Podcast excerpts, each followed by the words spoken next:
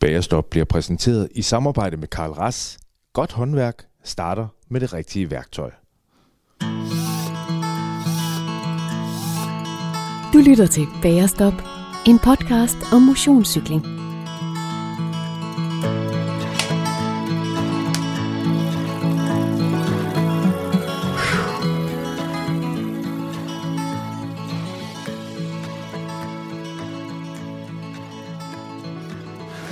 Og velkommen til Bagerstop til podcasten for dig, som ved, at et voldsomt kageindtag har mange fordele, når du er motionsrytter.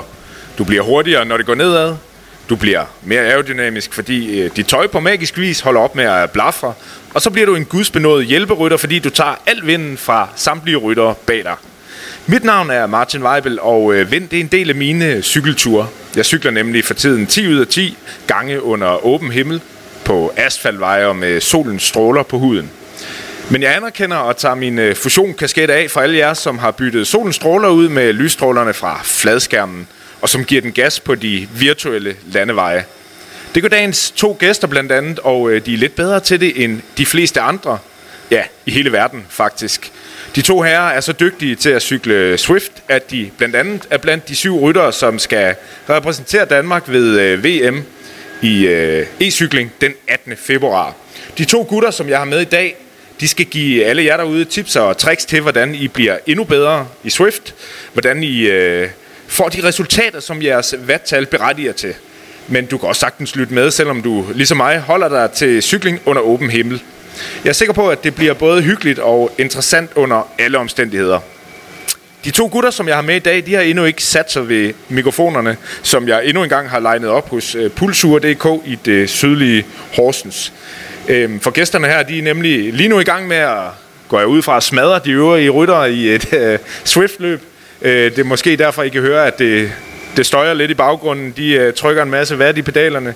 Øhm, jeg bevæger mig lige derhen af. Og øh, de to gutter her, det er Oscar Hvid og Niklas Petersen, som øh, ligger henholdsvis nummer 3 og nummer 40 på den særlige Swift verdensrangliste, som man øh, med rette kan konkludere viser verdens bedste til øh, e-cykling. Lad os lige øh, gå hen og se. Lige nu øh, kan jeg se, de ligger Niklas på øh, 450 watt cirka, og øh, Oscar han er på lidt over 400 watt, så jeg ved ikke, om de kan tale, men øh, Oscar, hvordan, øh, hvordan går det i det her løb? Det går super fint. Det er en, øh, vi er 6 minutter inde i løbet, og ja, stille og rolig start. Samlet felt. Kun 13 rytter med, men øh, Men ret højt niveau. Jeg kunne se, at man skulle træde mellem øh, 4 og 5 øh, watt kilo helst i løbet af, af de her par 40 minutter, som løbet tager. ja, altså ruten vi kører på i, i Harrogate, den er, den er kuperet. Det er meget op og ned, så øh, om ikke andet, så er det virkelig god træning. Ja. Benene, hvordan har de det? Ej, de har det fantastisk. Okay, lad os lige høre øh, Niklas herovre, fordi han har cyklet øh, tre timer på sin gravelcykel hernede øh, fra sit arbejde. Der ligger lidt bananskrald rundt om her, og han har lige tanket lidt hurtig energi. Niklas, hvordan er benene over hos dig? Ja, de, der er ikke diamanter i hvert fald. Men øh, det er cykelløb, så Monika finder, finder, hvad der skal til for at slå Oscar. Du plejer godt at kunne æde dig selv. Ja, det plejer jeg at være god til. Er målet at slå Oscar i dag? Han ser rimelig cool ud derovre jo. Ja, det er det da. Hvad hedder det? Jeg kan se, se hans puls sammenlignet med min. Jeg kan godt se, at han er, han er jo kongen af den her rute. Det bliver nogle øh, et minuts peak, man skal op og køre, og øh, ja, der er han bare bedre end mig. Men det er jo ikke sikkert, at han er klogere, så det, det finder vi videre. Ja, det er godt, drenge. Vi vender tilbage senere. Nu får I lov til at køre.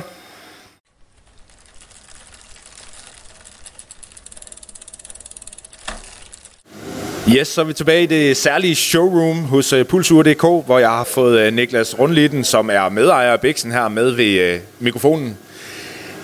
Niklas, han uh, er selv uh, rutineret rytter i det her uh, software, ved en masse om, uh, ja, om Swift. Uh, blandt andet fordi, Niklas, I skal have, I skal have VM i e-cykling. Uh, det danske hold skal sidde her, uh, når det går løs den uh, 18. februar. Uh, er det noget, du glæder dig til? Ja, det glæder jeg mig helt vildt til. Det, det er altid øh, mega sjovt at være, være vært for sådan nogle øh, events her. Altså man kan sige, nu har vi, vi har lidt erfaring i det. Vi, øh, vi var jo værter for VM sidste år. Øh, forskellen er så, at sidste år var der tre rytter, og i år der er så syv øh, danske rytter udtaget, så, så det giver lidt øh, logistiske udfordringer, men, øh, men jeg tror, vi er, vi er kommet frem til en måde, hvor vi kan løse det, så, så ja, det bliver helt vildt fedt. Ja, fordi øh, når man sådan kigger rundt her, så er der jo øh, ja, over 10 home trainer i gang, tror jeg. Så, øh, men det er klart, de skal nok sidde ved siden af hinanden på en anden måde, øh, gutterne her. Men hvad hedder det? Øh, nu sidder Oscar og, øh, og den anden Niklas, som øh, var med i podcasten sammen med dig også sidste gang, Niklas Amdi, øh, og træder vat her mod, øh, mod 11 andre øh, dygtige rytter. Øh, de her to, de skal køre VM. Hvad er det, de er så gode til, udover de åbenlyse øh, fysiske kvaliteter? Ja, men altså, som du selv siger, så, så det åbenlyst er jo, at de er jo fysiske øh, unikums, øh, begge to. Altså, de, de har en øh, helt øh, vanvittig fysik, og, og også et talent, som bare rækker ud over det øh, sædvanlige. Altså, nu snakkede vi lidt med Oscar herinde, at vi startede omkring hans uh, træning. Og, han kan jo holde øh, pause i et halvt år, fordi han ikke lige har lysten, og så kan han starte op, og, og inden for 14 dage er han, uh, er han i verdens eliten. Uh, så, så der er et eller andet fysisk og noget talent, som bare er ganske, ganske utroligt. Men, men udover det, så har de jo så også øh, lært, øh, hvordan man virkelig bare bruger alle små tricks og knep i Swift. Så det er noget med, at man kun lige præcis træder øh, nok til at følge med, og så gemmer man al energien til, til finalen. Øh, så, så det handler både om at lære alle ruterne at kende udenad, og, og virkelig kunne læse dynamikken i løbet, øh, begynde, stoppe med at træde allerede inden man når toppen, og sådan nogle ting, som, så der er nogle små tricks øh, i Swift.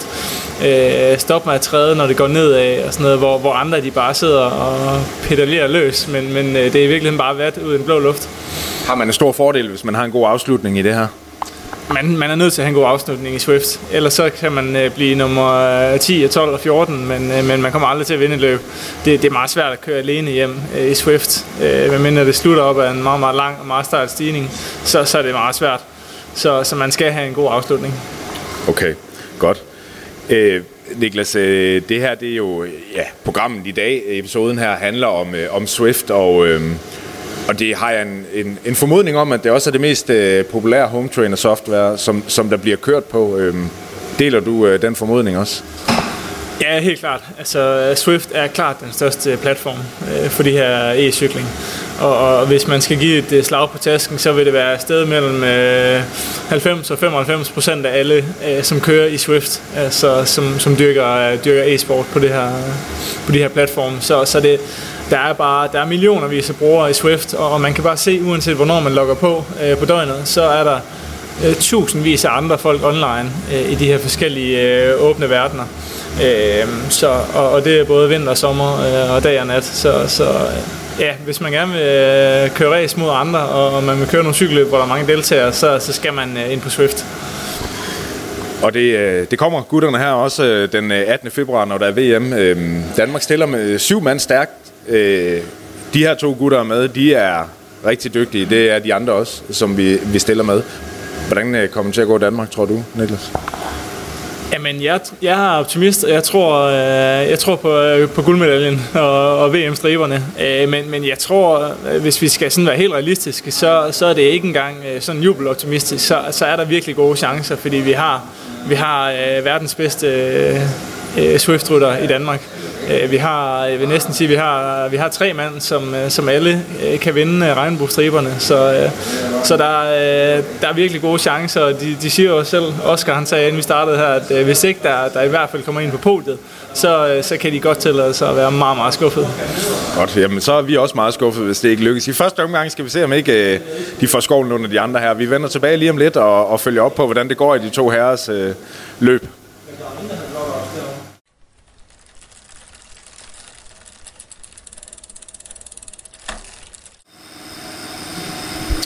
Så er vi tilbage i showroomet hos øh, Pulsur, og øh, det er lige for at få en status på det her løb. Vi er ude på øh, tredje og sidste omgang af den her øh, rundstrækning øh, i Harrogate, tror jeg det var den hed.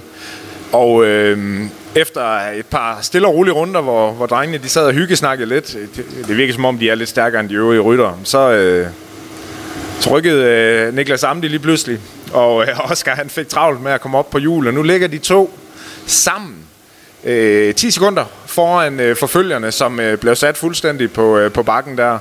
Og øh, der er cirka en halv omgang tilbage. Så øh, lad os se, om, øh, om de kan blive sammen frem mod, øh, mod afslutningen, og, og så lad os se, hvem af dem der er hurtigst.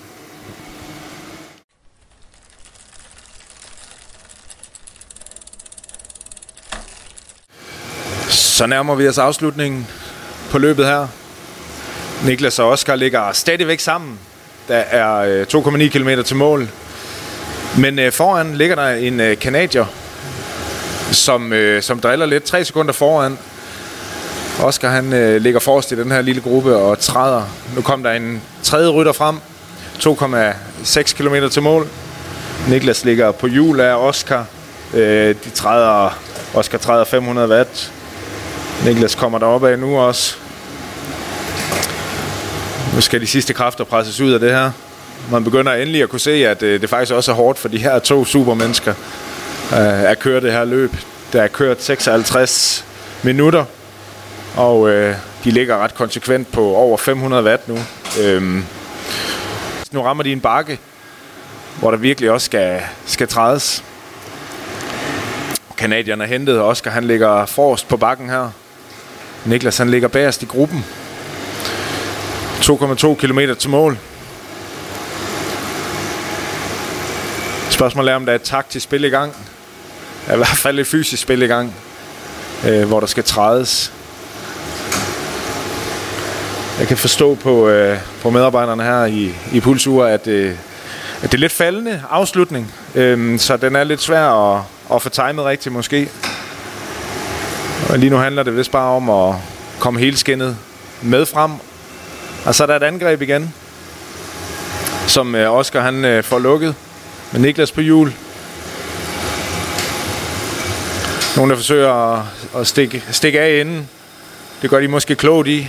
Oscar han, øh, han spænder lige skoene her inden spurten. Det samme gør Niklas. Nu kommer de til at træde 8 millioner watt lige om lidt se om hometrainerne de kan holde til det. Det er en god test af dem samtidig. De sidder på... Øh, ja, Niklas han sidder på en Wahoo Kicker Bike, og øh, Oscar han sidder på en øh, Kicker 6 fra Wahoo. Og de bliver der i hvert fald øh, testet godt i dag. Der er 1,2 km til mål nu. Det er en belgier, der ligger forrest. Shelby foran kanadieren her, som hedder Berger. Og så kommer øh, Oscar og Niklas. Det er en samlet gruppe, der kommer til at spurte om det. Og øh, Oscar han har øh, en drøm om at, at prøve at slå sin peak power i spurt i dag. Det finder vi ud af, om han kan. Niklas han er en vanvittig god afslutter også. Der bliver trådt 600 watt over ved Niklas nu. 640 watt. Oscar han, øh, han kigger lidt med begge steder. Og så stikker han ud forrest. Og så øh, bliver der trådt igennem. Der bliver sprintet. Vi er over 1100 watt. 1200 watt. Det er øh, det afgørende moment her. 400 meter til mål. Der bliver virkelig trådt igennem. Det er Niklas, han ligger forrest. Oscar han kæmper for at lukke hullet her med 100 meter. Lige om lidt til mål. Og nu bliver det helt tæt. Oscar kommer op på jul. og kommer lige nagt ind som nummer to. Sådan, drenge. Godt kørt. Og træk luft ind. Det så øh, rædselsfuldt ud. Men en fornøjelse med to danskere som øh, nummer 1 og 2 her. Fantastisk godt kørt. Han er, han er snu, ham Niklas. Og han er stærk, ham Oscar. Vi, øh, vi vender tilbage med de to her lige om lidt, når de, øh, når de får ild til hovedet igen.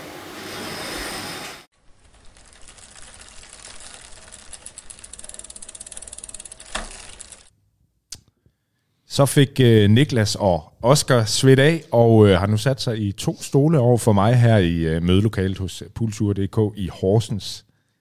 Det er så hårdt ud, Oscar. Var det også det?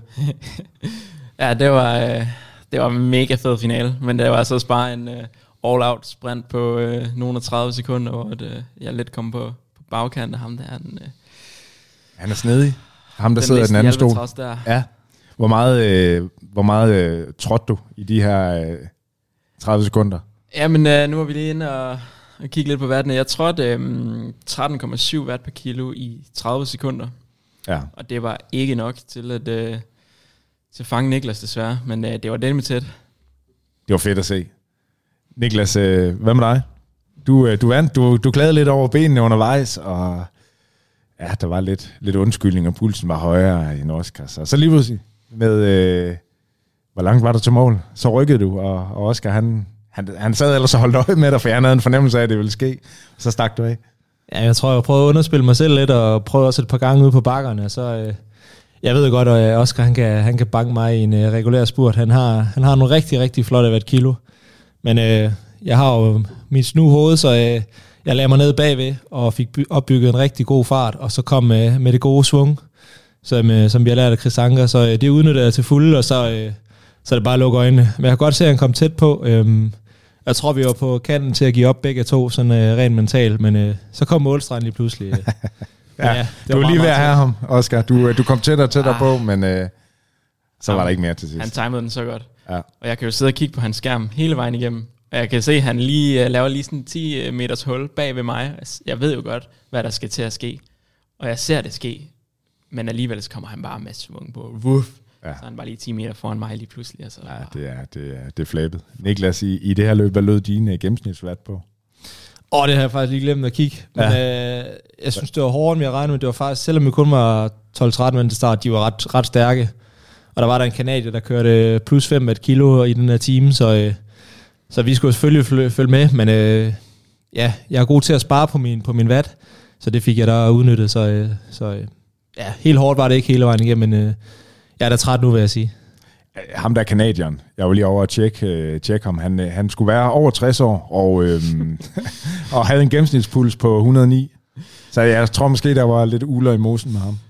Det kan godt være, at han lige skal lave en dual record og forbi Sade hos Swift, men øh, det, er jo, det er jo en del af Swift. Altså, der er nogen, der, der, der snyder. Øh, det kan være, han snyder, det kan være, at det bare er noget fejlkalibreret udstyr, og det skal man bare lægge bag sig, så bare tænke, så skal man banken på stregen. Jeg synes, der er, der er for mange, der sidder og, og sviner folk til, men altså, øh, kør løbet, og så slå dem og vis, vi, vi er rene og bedre end dem. Det er det bedste, man kan gøre. Ja. I blev øh, et og to i hvert fald. Øh, Det så, det så vanvittigt ud, det der foregik, så vi skal have kage, fordi I har allerede været i gang med at, at fylde depoterne lidt med lidt forskelligt, men øhm, nu skal vi altså have, have noget ordentligt. Øhm, vi skal have tunesisk kaffebrød fra Harlevbæren. Men altså, Der ligger fem flotte eksemplarer der og soler sig. Jeg synes simpelthen, I skal, I skal gå i gang. altså jeg vil Så sige, jeres fedtprocent ikke bliver for lav. Det skal man også passe på med. jo. min, min smagsløg, de, øh, de skriger lige nu. Ja, Altså, Ja, jeg sidder også og kigger på dem. men så går dog i gang. åh, Ja. Sådan.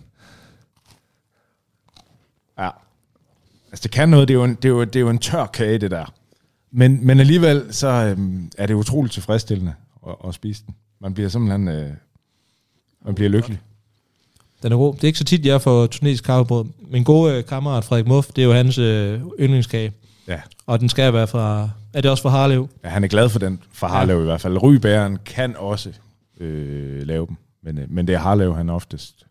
Når vi lige snakker om kager, jeg var forbi øh, den klassiske rybær her den anden dag, og de har fået øh, faste lavnsboller, dem med flødeskum i. Og på deres øh, kaffe-kagetilbud kan man få sådan en med, og den vejede altså plus 500 gram, vil jeg sige. og det var flødeskum, der vejede. Så, øh, så man skal lige øh, svinge forbi der, hvis man har kalorier det til det. Det lyder er, Virkelig som en det er en god køretur værd, Ja. også i bil. Ja, det er jo fantastisk. Drenge, i dag der skal I to forsøge at gøre lytterne øh, bedre til at, at vinde løb i Swift, eller i hvert fald få det optimale ud af det i forhold til, hvad man nu engang har af fysisk formåen. Øhm, men, men før vi kommer så langt, så skal vi lige høre, hvad I, øh, hvad I får tiden til at gå med, når I ikke øh, sidder her hos øh, Pulsur.dk og er med i Bagerstop. Øhm, Oscar, hvad laver du til daglig? Jamen, jeg læser til lærer inde i Aarhus, så det bruger jeg lidt tid på. Og så øh, dedikerer jeg ligesom øh, min vinter til øh, VM i e-cykling. Øh, så det er, lidt, øh, det er lidt det, jeg går og laver. Jeg hygger mig rigtig meget. Øh, Det er godt. ja, jeg elsker det. Jeg synes, det er fedt. Og øh, nu har jeg ikke ligesom øh, Niklas en, øh, en kontrakt på et landevejshold og en hel sæson der at tænke på. øh, Jeg føler ligesom, at øh, Swift og e-cykling, det er lidt blevet øh, min ting, og øh, det indretter jeg gerne min, min vinter efter. Øh. Så ja, Mm. det er det, der sker for tiden. Ja. Hvad med dig, Niklas? Kan du få tiden til at gå? Ja, jeg har nogle, øh, nogle lange uger. Øh, jeg arbejder fuldtid som øh, fysioterapeut. Øhm, der skal nogle øh, penge ind på kontoen. Man bliver ikke rig af at være landevejsrytter, selvom, øh, selvom folk tror det. Så kører jeg landevej for Team Kolekvik. Øhm, og så kører jeg også en masse Swift for det her fusion øh, Kolekvik. Øh, så jeg er lidt over det hele. Jeg kører også noget bane om sommeren, og er blevet forelsket i øh, gravel. Så øh, hvis alt går godt, skal jeg også køre VM i det. Men øh, først skal jeg jo lige forbi øh, Swift og køre VM i det på et wildcard, jeg har fået her for nylig. Så øh jeg er lidt bagefter i træningen og i, øh, i vægten. Den, øh, der er nok ikke helt øh, plads til sådan en tunesisk kaffebrød i dag, men øh, det er jo fredag. så, så jeg har lidt arbejde med derhjemme. Ja, jeg vil sige, øh, nu snakker du lige om gravel. Du, du kom kørende hernede på din gravelcykel. Tre timer havde du kørt, inden du skulle køre det her løb med, med Oscar. Så, så skidt står det vel ikke til. Er det for, fordi du gerne vil tabe dig inden det her VM, du er blevet efterudtaget til? Nej, det er egentlig fordi, jeg, jeg er lige så meget prioriteret landevejen, og det handler om at få en masse timer i bogen. Altså det her zone 2-træning er blevet rigtig populært, ja. hvor man kan træne rigtig mange timer uden at belaste kroppen særlig meget. Så i, i den her uge har jeg planlagt 24 timers træning. Øhm, okay. Så jeg skal finde sådan en balance mellem at blive klar til VM i Swift, men jeg har også en landevejs øh, karriere ved siden af, så øh, jeg kommer ikke til at være 99,9% klar som øh, Oscar Hvid, måske 90%. Øhm, og så håber jeg, at min rutine den kan bære mig hele vejen, men øh, jeg tager simpelthen ikke sats også fordi jeg kun har tre uger til at blive klar i. Øh, mm. det, det er lidt let ja. at skære helt ned der. Så VM i uh, e-cykling, VM i gravel måske, uh, landevejen, rigtig mange løb. Bliver du aldrig uh, mentalt træt af alt det her konkurreren, at der hele tiden er løb på programmet? Jo, nogle gange skal man huske at trække stikket og mærke efter. Altså det, jeg har jo været stoppet nogle år på grund af børn og familie derhjemme, de var helt små, og så kom tilbage igen. Og min nye tilgang er egentlig, at det, det skal være fedt det her, og der er ikke noget, der skal være, øh, at man skal, og det er fordi, at der er nogen, der beder en om det. Altså det, jeg kører på lyst, og øh, har ikke lyst til at køre et Swift-løb, selvom det er planlagt, så lader jeg være. Mm. Øh, nu ved jeg godt, når man er på kontanhold, så er der flere forpligtelser, men jeg arbejder stadig ud for det her med, at det skal være, fordi det er sjovt. Øhm, og Swift, det er en sjov måde at træne på. Alternativet, det var at ligge og køre 40-20 intervaller på landevejen, og det er ikke særlig sjovt. Øhm, sådan en team her med Oscar Hvid, det er, det er jo bare fedt. Det er jo drenge, altså det er jo bare drengerøv, der, der kører cykelløb. Det er jo ligesom at spille, spille Counter-Strike eller andet for, for de unge, ikke? Så, så jeg synes, det er fedt, og jeg glemmer lidt det her med, at det er, det er hårdt, og så er det bare mega effektiv træning. Mm. Men man skal huske pauserne, og jeg har også holdt pause hele oktober, hvor jeg har, har ligesom trukket stikket, så øh, man kan ikke køre cykelløb et, et helt år uden at, uden at få nogle indlagte pauser. Mm. Og det var klart, at efter VM i Swift skal jeg også lige trække stikket en uges tid, for lige at, at finde noget sult igen. Mm. Ja, det giver mening. Godt. Øh, Oscar, øh, det sidste resultat, jeg kan finde på dig ude på landevejen, øh, det er, øh, altså jeg har været inde på en, en, en side, som hedder procyclingstats.com, hvor man kan tjekke forskellige cykelresultater. Øhm, det er en 43. plads til DM i landevejscykling i 2021. Kører du ikke længere på landevejen? Øh, ikke sådan rigtigt. Nu, øh, nu hygger jeg lidt med det og øh, holder en masse bærestop. Øh, det er lidt de værdier, der, ja. der bærer det. Ja. Solen skal helst skinne. Øh, men øh, jeg kørte lidt cykelløb sidste år, øh, og ja, hyggede mig egentlig med det, men det der øh, elite perspektiv og, øh, og konkurrencen, det har jeg lidt lagt bag mig. Øh, uden at love for meget planlægger, planlægger jeg det lidt at indløse mit licens her for, for 2023 og, og komme lidt tilbage igen, men... Øh, men nej, i, i 2021, der, der stoppede jeg egentlig i, i sensommeren, og troede egentlig, at det skulle være helt slut. Ja. Øh, men så var det så sidste år, at jeg begyndte at køre en masse Swift, og fandt ud af, at øh, det er faktisk ret god til. Ja, du fortalte mig og, og Niklas Rundliden, som, øh, som var her før også, at øh, du, du cyklede ikke et halvt år, og så gik du i gang med at cykle, og så på 14 dage, så, øh, så var ja. du nærmest i verdenseliten, verdenseliten i, i Swift igen. Altså, der, ja, der må være et eller andet fysisk talent. Ja, altså, øh, nu skal jeg ikke sidde og pusse min egen glorie, men, øh, men jo, jeg havde, øh, jeg havde ikke rigtig rørt cyklen øh, fra maj af i sidste år, og så indtil øh, november. Øh, jeg havde brugt en masse tid på at løbe faktisk, øh, men der skulle ligesom ske noget nyt.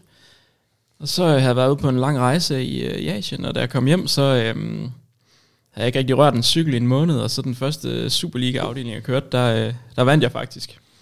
Øh, hvilket jeg selvfølgelig også kom, kom bag på mig selv. Øh, troede ikke, sådan noget var muligt, når man var i så dårlig form. Men, men, men ja, det er bare gået sindssygt stærkt med at, med at få bygget det her momentum tilbage i, i verdenseliten.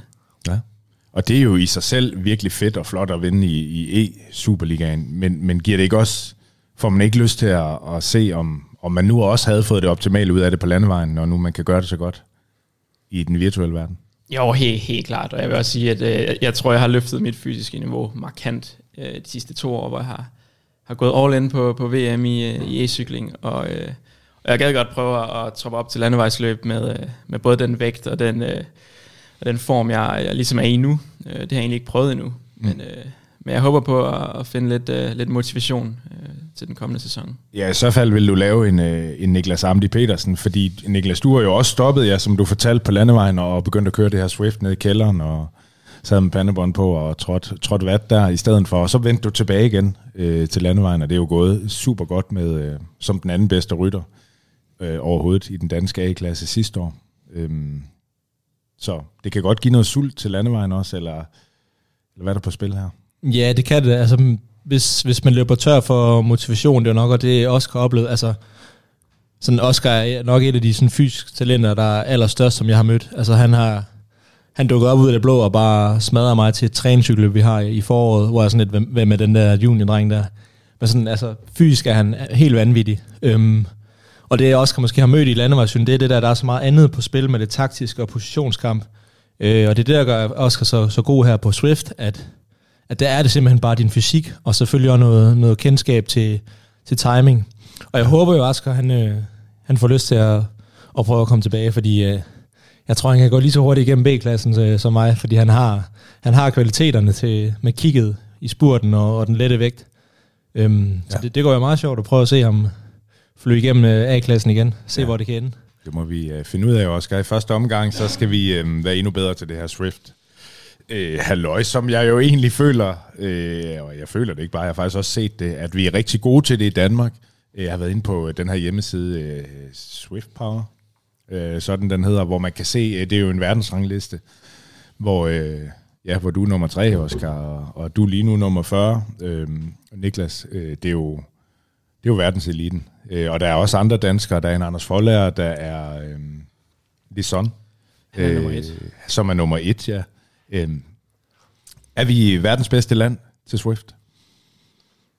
Ja, det, vi har jo ikke vundet VM, så det er vi jo ikke endnu. Men altså, hvis vi kigger på, hvor få mennesker der er i Danmark, og så hvor mange, der kører Swift, og hvor gode vi så er, så, så vil jeg mene det. Altså, vi har jo bredden. Øhm, nu har vi så også fået syv med til VM, hvilket er jo helt fantastisk tre pladser på papiret, så tre, der har kvaldet sig, og så, så et bonus uh, wildcard til mig. Så altså, rammerne er virkelig sat, fordi vi har, vi har syv verdensklasse rytter. Ja. Så altså, der har aldrig været større chancer. Vi var tæt på i 2020, og jeg stod ved siden af Oscar, da han øh, blev flot nummer 5-6 stykker. Øh, han mangler lige det sidste kick, så har han øh, taget en, øh, en medalje, så, så jeg tror på det på i år, og vi, vi har virkelig øh, ja, bredden til det. Ja. Du har jo selv taget en medalje til VM en bronzemedalje, ikke også? Og Forlager blev nummer to, Anders Forlager, som, øh, som du kører med på øh, e-cykelhold. Team PO Auto, Ceramic ja. Speed. Ja, det går også meget godt for jer, ikke også? Ja, jamen jeg synes, at øh, DCU de har lavet den her Uno X Superligaen øh, 12 onsdage her over vinteren, og det har, øh, det har ja, det har været mega fedt at køre, og hele formatet har fungeret rigtig godt, og det har været vildt motiverende, og og der kom en hel masse nye ryttere til, øh, og det har jeg også kunne mærke de sidste, sådan, særligt de sidste to år på, på Swift, at øh, den danske elite bliver for det første bredere og bredere, men der hvert år er der altså lige øh, nogle ryttere, der virkelig stepper op og bliver mega gode. Øh, ja. Så øh, vi gør det virkelig godt, øh, også danske ryttere, i forhold til øh, mange af de andre lande. Så ja. naturligvis så er forventningerne tårnhøje til, til VM. Mm. Niklas, øh, da du blev udtaget her tidligere på ugen, der skrev DCU, at øh, valget er faldet på øh, Niklas ud fra den betragtning, at han er dygtig til at læse spillet, har eminent timing og er en af de bedste i verden til at forstå og læse dynamikken i Swift-løb. Er det en rigtig beskrivelse af Niklas, Oscar? Fuldstændig. Altså, jeg ved ikke, hvordan han gør det, Niklas, men han rammer altid de laveste watt kilo for, øh, for hele løbet, hver eneste gang. Og øh, ja, selvom at, øh, at jeg også selv kører Swift Races stort set hver dag, så, så er der bare nogle ting, man bare har næs for. Uh, nogle mere end andre, og, og Niklas han er bare sindssygt dygtig til, ja, til at time det. Mm. Hvad er Oscar god til, Niklas? Jamen, jeg synes også, han er dygtig til at, til at læse løbet. Han har så også en motor, der ligesom kan forsvare måske at lave lidt nogle fejl nogle gange. Øh, så altså, Oscar han har bare med sin lave vægt, de der 70 kilo, en perfekt vægt, og så har han bare eksplosiviteten, som er det, der man skal til for at blive øh, verdens bedste øh, på Swift. Altså, det, der er ikke nogen øh, TT-rytter, der vinder et, øh, et Swift-løb, så skal man være rigtig god. Man skal have en spurt og næse for løbet, og det, det har Oscar også. Så kan godt være, at han træder lidt, lidt flere vand end mig, men øh, når det virkelig gælder, så, så har Oscar poweren. Vi var overkørt et live-event, hvor han, øh, han kørte 14 minutters enkeltstart, hvor han, øh, jeg tror, vattene det hedder 6,3 watt kilo i 14 minutter. Det, det er verdensklasse. Ja, det er vanvittigt. Super godt. Jeg nævnte i starten, at, øh, at I to I bliver, I bliver del af det her hold på, på syv rytter, som I også nævner her. Øh, hvordan, har I snakket om, hvordan rollerne bliver? Bliver der hjælperytter, eller, eller skal I alle sammen køre jeres chance øh, i det her løb? Øh, kommer I til at tænke på, på hinanden undervejs? Er de i team? Vi har ikke, øh, altså vi har ikke siddet sammen endnu, men øh, nu var jeg hernede sidste år, og uden at kritisere landsholdet der, så kunne jeg mærke, at der ikke var en plan. Øh, og det har jeg efterspurgt i år, og det kommer der også til at være. Og det indebærer også mig selv i måske en mere hjælperolle, hvis det er nødvendigt. Altså jeg er 100% fokuseret på, at Danmark skal vinde guld. Om det så er Oscar, mig, eller Lison, eller Forlærer, eller en af de tre andre, det, det er sådan set lige meget. Altså, men det kræver, at vi vil ofre os for hinanden. Hvis vi sidder to, tre, fire mand i finalen og bare tænker på sig selv, så, så ryger det. Så øh, der skal laves en plan og en rækkefølge i, hvem gør hvad, hvis mm. vi vil vinde guld. Øhm, så det håber jeg, at, øh, at ledelsen, som står for det, også er med til, og det selvfølgelig er det det. Og vi er, vi er sportsmænd. Jeg tror godt, vi, øh, altså, vi kender hinanden. Enten har vi kørt på landevejshold sammen, eller, eller er kammerater som mig og Oscar, så jeg vil, jeg vil skulle køre røven ud af bukserne for, for Oscar vinder guld. Ja. Hvem, øh, ja, så I har ikke nogen fornemmelse af, hvem, hvem der bliver kørt for endnu, om det er Oscar, om det er Anders Folder, om det er en tredje? Nej, altså så VM-formatet, det bliver ændret i år. Det bliver ikke ligesom sidste år. Det bliver sådan lidt mere banecyklinginspireret med, at vi skal køre sådan tre små cykelløb efter hinanden. Hvor at i det første cykelløb er det kun top 30, der går videre til det næste. Og så er det så i cykelløb 2 kun top 10, der går videre til finalen. Mm.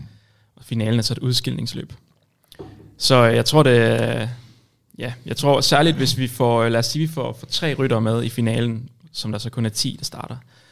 Det kunne være mega fedt i forhold til det her med at, at køre taktisk som et hold. Øhm, det kunne virkelig, der kunne man virkelig bruge en fordel. Ja. Super godt. Når nu det her VM det løber af staben, har I så en fornemmelse af, om, øh, om der sidder nogle World Tour teams derude og kigger lidt med på, hvad der sker? Altså, øh, nu har vi tidligere snakket om øh, den her gut, der hedder Jay Wine, som som lige har vundet Tour Down Under og, øh, og vandt to etaper i Vueltaen sidste år, som øh, blev fundet, han kørte også cykelløb inden, men, men, men blev genfundet i Swift.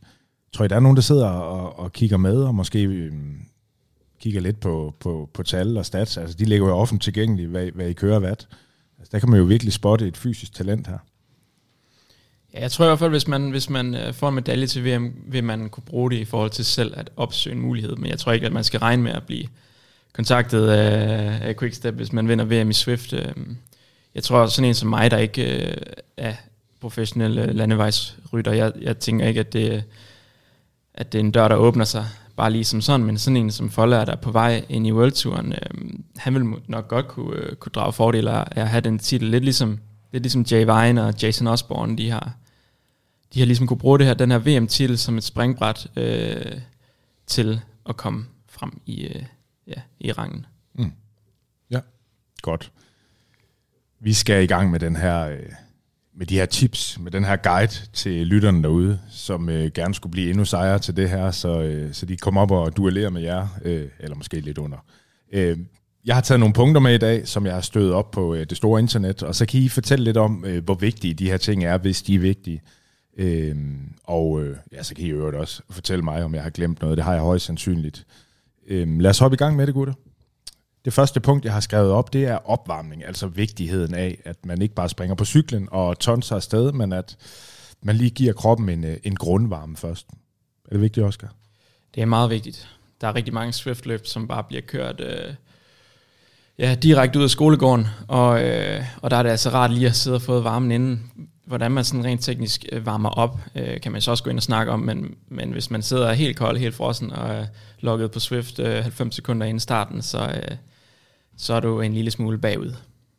Ja, så det giver helt klart mening. Jeg foretrækker at have 25 minutter, øh, hvor jeg bare egentlig sidder og spænder benene lidt, og så kører okay. jeg lidt, øh, sådan lidt stigningsintervaller for sådan virkelig at aktivere alle systemerne. Øh, men man skal heller ikke altså, varme, varme op for hårdt. Nej. Er det, er det samme øh, formel, du bruger? Nu brugte du tre timer i dag på gravelcyklen, men øh, det er måske lidt rigeligt.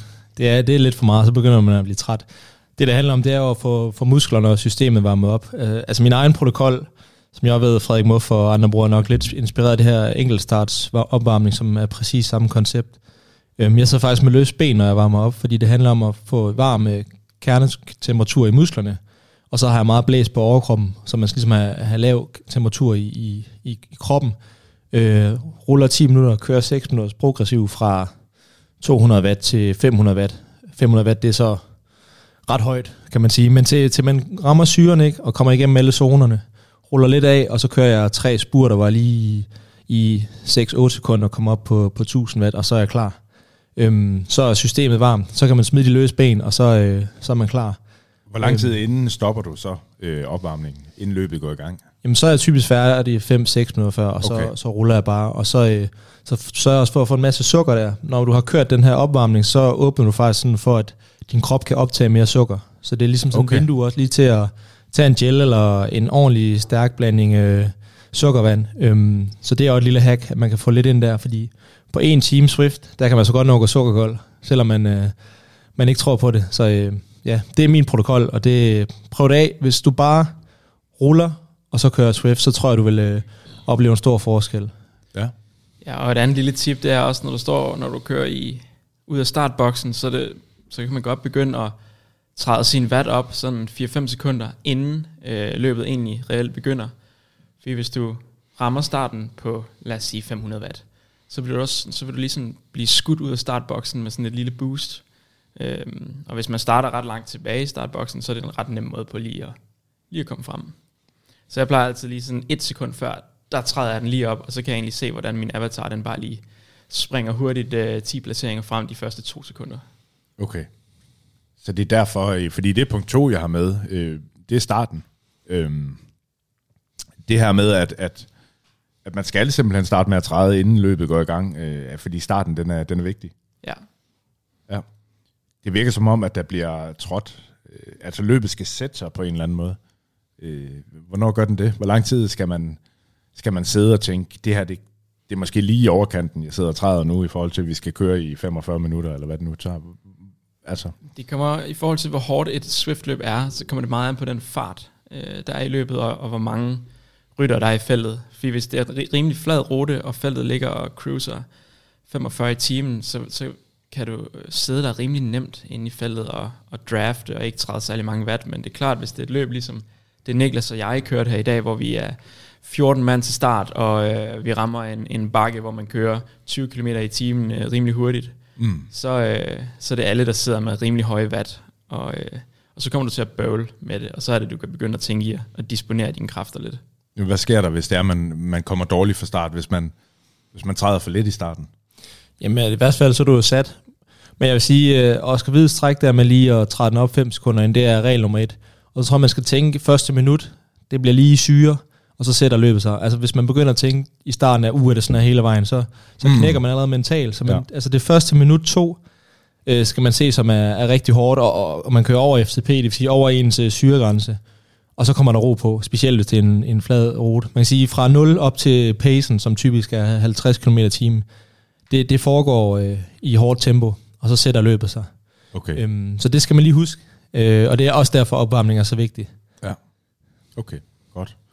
Super godt. Øh, det var de to første punkter.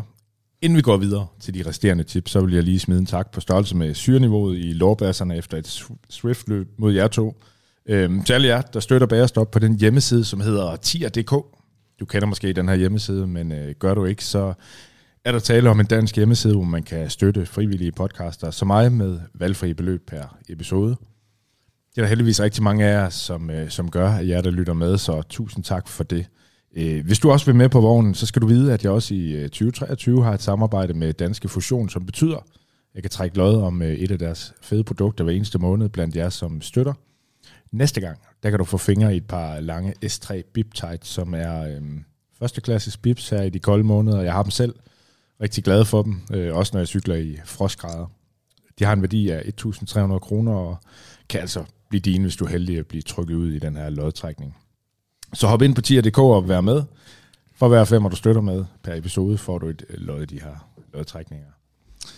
Drenge, lad os hoppe videre til øh, et af de punkter, øh, til et ekstra, eller endnu et af de punkter, jeg har med her. Fordi øh, nu har vi snakket om opvarmning og starten på løbet. Det næste punkt, jeg har med, det er drafting, eller på dansk, at lægge på jul.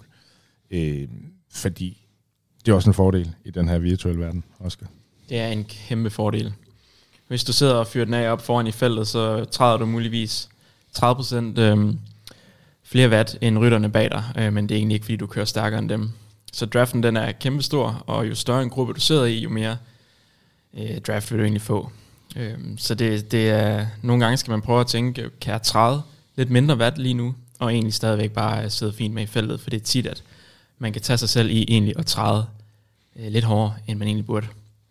Jeg lagde mærke til, at, øh, at der var flere øh, tidspunkter, hvor I ligesom... I virker som om, I er forudseende i forhold til, hvornår I ikke behøver at træde mere. Og så sætter jeg ligesom op øh, med hænderne i siden og, og trækker, trækker vejret ind og får pulsen lidt ned igen, inden I så skal i gang igen. Er det sådan en fornemmelse, altså, det, hvad man ligesom skal arbejde ind, øh, hvornår? Det virker lidt anderledes, end på landevejen ser det ud til. Ja, men, men der er jo noget forsinkelse på signalet. Når jeg træder, så inden øh, Swift opfatter det, så går lige et to sekunder. Og så selvfølgelig at kende dynamikken i løbet. Der er jo det her supertok, når man kører med minus 3% nedad over 56 km i timen, så ligger avataren så ned. Og det er i 9 ud af 10 tilfælde hurtigere end, end at træde, medmindre du kører spurter, ikke? Så der kan man også ligesom se, når, når jeg rammer 50 km i timen og kan se, at farten bygger sig op, så allerede der stopper jeg med at træde. Og så har jeg lige måske 10 sekunder mere i Supertok end mine konkurrenter. Og det er jo også det er jo derfor, jeg er rimelig god til at få min øh, hvert kilo ned i gennemsnit, fordi jeg ligesom hver gang der er Supertok, måske gør det et par sekunder før, før andre, og det er jo ligesom der, jeg kan få min puls ned. Som du også så, vi kan ligge på 160, og så 20 sekunder efter, så er vi nede på 120. Og det er de der små pauser, der i, i det lange løb gør, at man har, har kigget til finalen. Men, øh, men generelt det der med at sidde i felt, brug, øh, brug baren derude i højre side, hvor man kan se, hvad de andre de træder af hvert kilo, og så ligge på det samme, eller lidt mindre. Du skal aldrig ligge over det, fordi så kører du jo faktisk bare frem i feltet. Og for guds skyld, lad være med at ligge og føre i, i en gruppe. Øh, det får man ikke noget ud af i Swift, der, det er bare op og ramme fronten, og så, så kører det som sådan en vaskemaskine, så kommer man ned og bag igen. Jeg plejer altid at ligge i, i den sidste halvdel og, og sidde og cruise der. Øhm, så det, det er jo det, ligesom Simon Yates eller Adam Yates. Øh, du ligger dernede. Lærer havde jeg engang på drømmeholdet. En helt Tour de France lå han bag os. Det er det, du kan, Niklas. Man og så spare på kræfter. Man sparer på kræfter, men selvfølgelig, man skal ikke ligge bag os, når man rammer bakken, så, og det kan være, vi kommer til, men man kender ruten for guds skyld, og det gør jeg også. Jeg sætter mig altid ind i ruterne, så ja. jeg ved, her kan jeg sidde og slappe af nede bagved. Okay, der kommer en bakke, så bygger jeg selvfølgelig farten op, træder lidt mere, og så også rammer bakken med, med svung på, kan man sige, så mm. man kommer igennem de andre rytter. Det er jo det gode ved Swift, der er ingen, der vælter, men øh, man får ligesom draft hele vejen op. Det kan man også udnytte. Øh, og i spurter, som øh, vi kan snakke om i, i finaler. Mm. Men øh, brug siden derude og se, hvad de andre træder, og så træd, ja, ikke mere end det. Lidt mindre måske. Ja. Og skal det på samme måde som, øh, som i virkelighedens verden, hvor man bruger øh, færre kræfter, hvis man sidder nede midt i feltet, end hvis man ligger som nummer to. Man sidder stadigvæk på hjul, men er der, er der forskel på, på den position, man har? Øh, eller er det er det bare, ligger man på hjul, eller ligger man ikke på hjul? Jamen, det, det, det er meget simpelt i Swift. Der er ikke så meget, du skal forholde dig til. Altså, når du er inde i feltet, så, øh, så, så, så er du sådan set bare på hjul. Øh, og når du kommer op frem i feltet, så er det ligesom Niklas siger, der kommer den her vaskemaskine ja. effekt. Og selvom at du måske træder lidt flere watt, så betyder det ikke, at, øh, at du kører stærkere. Nej. Så, så, så den der drafting-effekt er, er den samme, om man ligger nummer 2 eller nummer 15 i et felt på 100 rytter? Jamen det er klart jo, altså når du sidder helt frem som nummer to, så får du mindre draft. Okay. Øhm, det er bygget ind i algoritmen. Ja, ja, fuldstændig. Ja. Det er, for eksempel kører vi nogle gange nogle holdløb, og der er tydelig forskel på at ligge nummer to, som at ligge nummer 6. Nummer to skal måske træde en halv et kilo mindre end ham, der fører. Så hvis han ligger okay. på 5 et kilo, så er det 4,5, men ja. ham, der ligger nummer 6, han ligger måske på 3. Ja, okay. Så der er en kæmpe forskel, ligesom på landevejen, at, okay. at draften er større, men som også siger, hvis du bare er i feltet, Så om du er nummer 10 eller 40, det, så, er du, så, så er du i lag. Ja. Øh, og det er også derfor, at man rammer ligesom den her mur af, af vind, når man kommer frem med Swift. Og det er derfor, man ligesom kommer ned bagved igen, og så kommer nogle nye frem rammer muren. Og det er derfor, at, at feltet ligesom kører som sådan en vaskemaskine, kan man sige. Mm. Øh, og, det, og det, der gør, at de kører så hurtigt, og det kan være svært at slippe væk fra et felt. Det kørte som en vaskemaskine, men jeg synes alligevel, du, du lå mest øh, bagerst, øh, Niklas. Øh, øh, hvor, og Oscar, du lå også rigtig meget øh, på jul, indtil I så rykkede fra de andre. Øhm, det, vi- hvordan finder man ud af, hvem der skal føre? Altså, I to havde til ikke sindssygt meget lyst til det, før I gav dem baghjul. Altså, er det bare sådan en, noget, der sker, fordi man sidder og trykker i pedalerne og skal følge med de andre, og så kommer man lidt frem i feltet, og så er der en ny, der har fronten? Hvis jeg investerer mine kræfter i at øh, på flad vej og ligge og tage, træde en masse watt, så, øh, så, så kan de andre få gavn af det. Hvorimod at hvis vi rammer en stejl bakke, og vi ligger og kører øh, 23 km i timen, så kan jeg godt lige trykke den lidt af, fordi det, det får de andre ikke nogen fordel af. Det kommer til at gå ondt på dem, hvis de, hvis de bare følger mit tempo også. Okay. Så det giver meget mere mening, og hvis man gerne vil, vil brænde lidt krudt af og gøre det på bakken. Ja, okay. Godt nok. Lidt ligesom i virkelighedens verden, ikke? Fuldstændig. Ja. Super godt. Lad os hoppe videre til, øh, til punkt 4, som øh, jeg har valgt skal handle om øh, de her power-ups. Øhm, prøv lige at forklare, Niklas, hvad er power-ups i Swift? Jamen, det, det er nogen, du får, når du kører over enten et øh, sprintbanner, de her KOM-banner eller en målstreg. Og der er en, afhængig af løbene, så er der forskellige. Typisk er det den her EO-hat, som er, gør, at du får meget, mere, øh, hvad hedder det, meget mindre øh, øh, hvad hedder det, vindmodstand, så Ja. din CDA falder faktisk, øh, som er det ultimative våben i spurter. Så er der fjeren, som gør dig en vis procentdel lettere. Det er jo et godt våben opad. Mm. Og så er der den her... Øh, Jamen, jeg har dem med her, så... Ja, men du må, øh, ja. men man, det man sige, det er jo nogle små fordele i løbene. Øh, nogle løb kører uden, øh, og nogle er med. Øh, og så kan man jo ligesom øh, sidde og fange den øh, power-up, man gerne vil have, afhængig af, hvordan øh, løbet bliver afsluttet. Øh, så det er en lille gimmick, at der, det gør det, det her gamificering af, af, af som Swift er, det er, mm. det er jo et spil. Ja, jeg har fundet frem til nemlig følgende øh, power-apps i, øh, i Strava. Der er noget, der hedder en large bonus, small bonus, feather, draft, boost, øh, arrow boost, invisibility, steamroller, burrito og anvil. Øhm, og dem får man så, når man kører under forskellige banner, så, øh, så kører der sådan en, en random, ram, hvad hedder det, randomness. Ren Mario Kart. Ja, ja, fuldstændig. Og så får man en eller anden af dem. Øh, og, og den kan man så bruge, eller også kan man ikke. Ja, eller hvad. Oscar? Ja. Kan man, kan man smide dem, hvis det, Du hvis kan, det ikke dur? Altså for eksempel så kan du få den her anvil, som gør dig øh, rigtig tung. Og det er klart, hvis du får den øh, i bunden af en bakke, øh, så er det nok ikke der, du skal bruge den. Så kan man godt smide den, i stedet for at bruge den. Men ellers så kan du også gemme på dem. Så får du så bare ikke en, en ny power-up øh, ved det næste banner. Man kan kun have en af gangen. Ja, lige præcis. Men Okay. det, det, det handler meget om, når vi kører cykelløb, at øh, okay, er det en flad finale, øh, hvor vi kommer til at køre rigtig stærkt, om så vil jeg gerne have, min, så vil jeg gerne have en arrow. Den er bedst. Øh, men hvis det går stejlt opad, så kan det godt være, at jeg vil have en, en fjer for at blive lidt lettere. Ja. Ja, lad os lige prøve øh, at snakke om, hvordan de virker, de forskellige. Det, large og small bonus, hvad gør det? Ja, det, det må være noget XP-bonus, tror jeg. Ja, Ja, altså, du kan, altså hvis du ikke får en power-up, så får du bare 40 XP. Det vil sige, du kan jo vokse op i level øh, og få nogle federe cykler. ja. Øh, når du får den løb, så er det sådan lidt, ah, det var nederen. Specielt hvis man tænker, at min konkurrent fik en, en, den her Evo-hat. Ja. Så den er, den er ligegyldig. Ja. Det er 19. Ja, okay. Men mindre man gerne vil have sådan nogle brændende hjul eller et eller andet fedt. Ja, men så kan man cykle lidt længere bagefter. Okay. Det, man skal have de der Evo-hats Ja, øh, godt og nok. fjeren. Det er det, der gælder, ikke? Jo, fordi fjeren, det er, det er det her med, at man bliver lettere, og det giver lidt sig selv. Det er, når man rammer bakker, øh, eller er på et bjerg.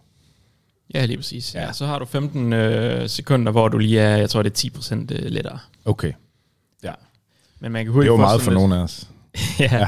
Man kan hurtigt få et love and hate forhold til det, fordi at Ja. du kan også godt, øhm, altså hvis du kommer til en finale i en stor gruppe uden en arrow, så er det tit, du ikke har en chance. Så du kan også nogle gange tabe løbet på at få den forkerte arrow.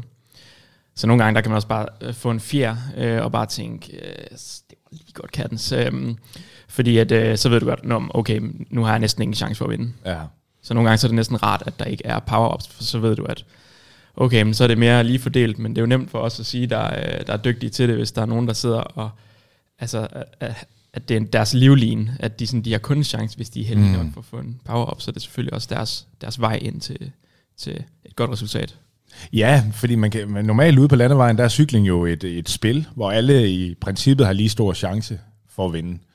Øhm, og det, altså der er ikke det her, øhm, det her øh, hvad hedder det, gambling øh, element i det, men, men det er der så herinde. Øh, det må være lidt svært for jer, der er så meget kontrol. Nu snakker jeg om, hvordan I forbereder jer til VM, og øh, skal veje sådan og sådan, og træne sådan og sådan. Øh, så må det være svært at, at nogle gange acceptere det her med tilfældigheder, selvom der også er punkteringer ude på landevejen og så videre.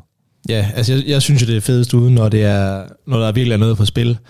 Øh, fordi det er, det er så, så tilfældigt. Men, øh, men det er, også, det er jo i Swifts DNA, og det er jo det, der også gør det lidt, øh, lidt fedt at køre. Og jeg har da også kørt nogle løb, og, hvor man kan udnytte det. Altså sidder vi tre mænd med en fire op ad en bakke, så kan man jo lave et øh, teamangreb. Så på den måde kan man også øh, bruge det aktivt i spillet. Eller hvis jeg ved, at jeg har en fire, så, øh, så skal der lov for, at jeg angriber på næste bakke. Så man kan jo også bruge dem i løbet til at, at skabe noget cykelløb, i stedet mm. for at alle bare sidder og venter på spurten. Ja. Øhm, men, men som også kan sige, man bliver også bare sådan, jeg har ikke øh, den her aero power up, så drenge, jeg vinder ikke i dag. Og sådan er det bare. Du kan ikke vinde et cykelløb uden den øh, power up, hvis det er et fladt løb.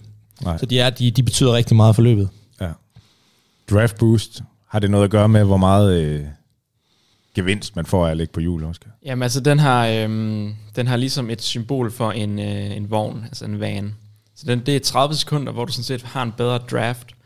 Så hvis du skal, øh, hvis du skal vinde en spurt, så skal du sørge for at komme ned bagfra, så du hele tiden får, får draften. Fordi så snart du rammer fronten, og ikke har nogen rytter foran dig, så, så er der heller ikke nogen draft. Så, du, så ja, den fungerer lidt anderledes. Ja. Men øhm, på, de der, på de der øh, steder, hvor det, øh, lad os sige, det går lidt opad, men ikke stejlt, der er stadig fart på, der kan du virkelig sidde på syregrænsen, og der er det rart nogle gange, hvis man lige skal frem i, øh, frem i bussen og, øh, og få den her, den her vane. Okay. Aeroboost, den har vi snakket om. Lavere vindmodstand. Det vil man gerne have. Især i en spurt. Så kan man blive usynlig. Invisibility. Den er fed. Er den fed? Det er, det er en sniger. Ja, Ja. Den har jo et symbol som et, øh, et spøgelse. Ja. Et ghost. Og øh, så har du så øh, 15 sekunder eller 10 sekunder, hvor du bare er usynlig. Og øh, der ser man altså nogle gange lave øh, nogle ryttere, ligesom øh, det kunne have været Niklas i dag i spurten, hvor at sådan, de åbner rigtig tidligt øh, med deres, øh, med deres øh, ghost der, og så lige pludselig, så øh, popper de bare op øh, 50 meter for, for alle andre, og så er Ja. bare sådan, oh shit, nu... Øh. Ja. Ja, den vil, den vil du være glad for, Niklas. Ja, hvis der er en større gruppe, fordi jeg vil også gerne gå og kigge over på min skærm, hvor jeg sidder fysisk, men det er vildt, hvor du kan lave nogle overraskelsesangreb, og hvis du måske ikke er så hurtig, så er det en kæmpe fordel. Har du et, et godt minut i dig, så, øh, så brug den til at komme væk. Øh, det er klassisk, at folk lige reagerer, når de ser røde tal, det vil sige over 8 kilo ude i siden der, så spurter folk i, i panik. Men du forsvinder jo helt, så du, du får virkelig det her hul, som det handler om. Ja. Og så hvis man har lige kan æde sig selv, så kan man køre den hjem. Jeg har vundet med den før, og det, det er mega fedt. Ja. Fordi man virkelig tager røven på alle de andre. Ja. ja, okay. Den lyder meget sjov. Så har vi øh, steamroller. Altså damptrumle, det lyder som en, øh, en power-up. Jeg altid har aktiveret, øh, når jeg cykler op ad bakke i den virkelige verden. Hvad gør den? Hvad kan man med den? Jamen her der, der kommer det så an på det underlag, man, man cykler på ind i, ind i Swift, fordi at Jamen den øh, forestiller dig, at du kører på øh, grus eller ind i junglen eller et eller andet, så den her steamroller, den lægger bare rigtig fin øh, blød asfalt foran dig. Åh, ja. øhm, så Ja. der får du egentlig, hvis du kører på grus på en, lad os sige en landevejscykel, så vil du øh, være lidt hæmmet af, af underlaget. Men øh, med steamrolleren, så får du, jeg tror, det er 15-30 sekunder, hvor at, at øh, så kører du som om, at det er asfalt. Du får en bedre rullemodstand øh, virtuelt. Og den, den Ja. ja. fungerer også rigtig godt på, øh, på grus. Okay. Så er der øh, aftensmad på menuen. Burrito. Hvad kan vi bruge den til, Niklas? Jamen, så er der ikke noget øh, draft bag dig. Øhm, og det er jo også... Okay, Øh, ja. ret, den er ret fed. Det er sådan lidt at være ond med de andre. Altså, hvis man ligger på sådan en 3-4-5% stigning, en og en, altså det skal, der skal ligesom være mand, mand efter mand, hvor den virkelig gælder. Hvis det er bare et felt, er det ligegyldigt. Ja. Men hvis du ligger der på syregrænsen, har det rigtig hårdt og bruger den, så ham bagved, han, han vil have dig. Øh, Jeg tror faktisk, jeg kom til at bruge den i et, øh, et DSU-kop, hvor Frederik Muff, min holdkammerat, lå på jul. det fik jeg da at vide, det var, det var ikke så smart. Så du kan virkelig straffe folk der. Ja. Øhm, ja, og det, det, er jo, det er jo fedt nok. Ja. Men øh, det er nok ikke der, man helst vil have. Nej. Noget andet, man helst ikke vil have i virkeligheden, øh, men som nogen har, øh, det er vægt. Anvil. Øh, armbold på dansk, det er en tung fætter i virkeligheden, og, og det er det også. I Swift, det gør dig tungere. Ja. Hvornår vil man gerne være tung? Jamen, øh, den er faktisk også ekstremt effektiv, og det så vi også i en af Superliga-afdelingerne, øh, hvor at på nedkørslerne, der bliver du bare tung, og der kan du få så meget fart på. Og sådan set også i spurterne. Jeg tror, ved nogle spurter, hvis det går nedad, der er det bedre at have en, en ambold end en, øh, en arrow, for Okay. eksempel.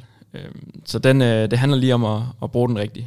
Ja. Men det skal være i, øh, i høj hastighed og gå lidt nedad, før det giver mening. Ja, okay. Ved du hvad, I har, I har været rigtig gode til at sige, hvornår man skal bruge dem her, og så, så tror jeg også, det handler meget om at, at, prøve det, og, og som fornemme, hvad man har af glæde. Øh, men, men jeg hører sige, at man kan smide dem, og så vente på, at der, afhængig af, hvordan ruten er måske, at der kommer den rigtige, ud fra ens taktik, og, og, og hvad man er stærk til. Ja, det er, det er ved de her spanner, der de kommer, så du kan sagtens få en 4-5 stykker i løbet af et løb. Får Ja. man den her øh, Aero Power Up til at starte med det flat, så gem den for guds skyld, hvis du vil vinde spurten. Men det kan jo også være din livline, hvis der er en, der er en hård hund, der prøver at køre væk, så, så, så det er sådan et, skal jeg vinde, skal jeg bruge den, så det er også det, der er lidt fedt, øhm, om man tør det. Ja. Ja, man kan også tit bruge den her arrow på at komme tilbage i løbet, hvis du lige er blevet sat på bakken, og der lige kommer et, en, en lille nedkørsel bagefter, fordi at en gruppe vil bevæge sig hurtigere end, end dig som ene rytter, der er blevet sat, men hvis du har en arrow, så kan du virkelig lige på at sprinte ned ad bakken og se, om du ikke lige kan opbygge et momentum og, Mm. og komme ind i løbet igen. Så det er også sådan lidt en, en livline på den måde. Ja. Okay. Er der et loft for, hvor mange man kan bruge i løbet af et løb?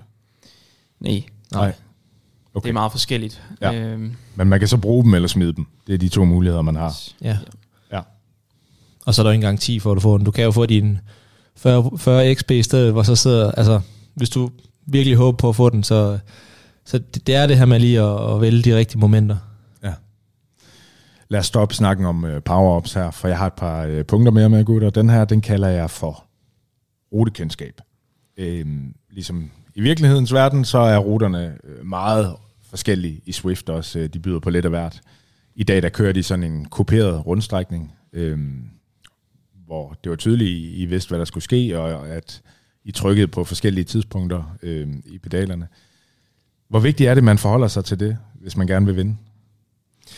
Altså, i min verden er det altafgørende. Nu, nu kender vi jo nok øh, stort set alle ruter. Der er nogle af de nye, jeg ikke lige er helt øh, blevet venner med endnu, men øh, øh Google ruten og så den her Swift Insider øh, sådan blog, den, der kan du se højdeprofilen og også strafesegmenter, hvordan de er, og så kan man virkelig sætte sig ind i det.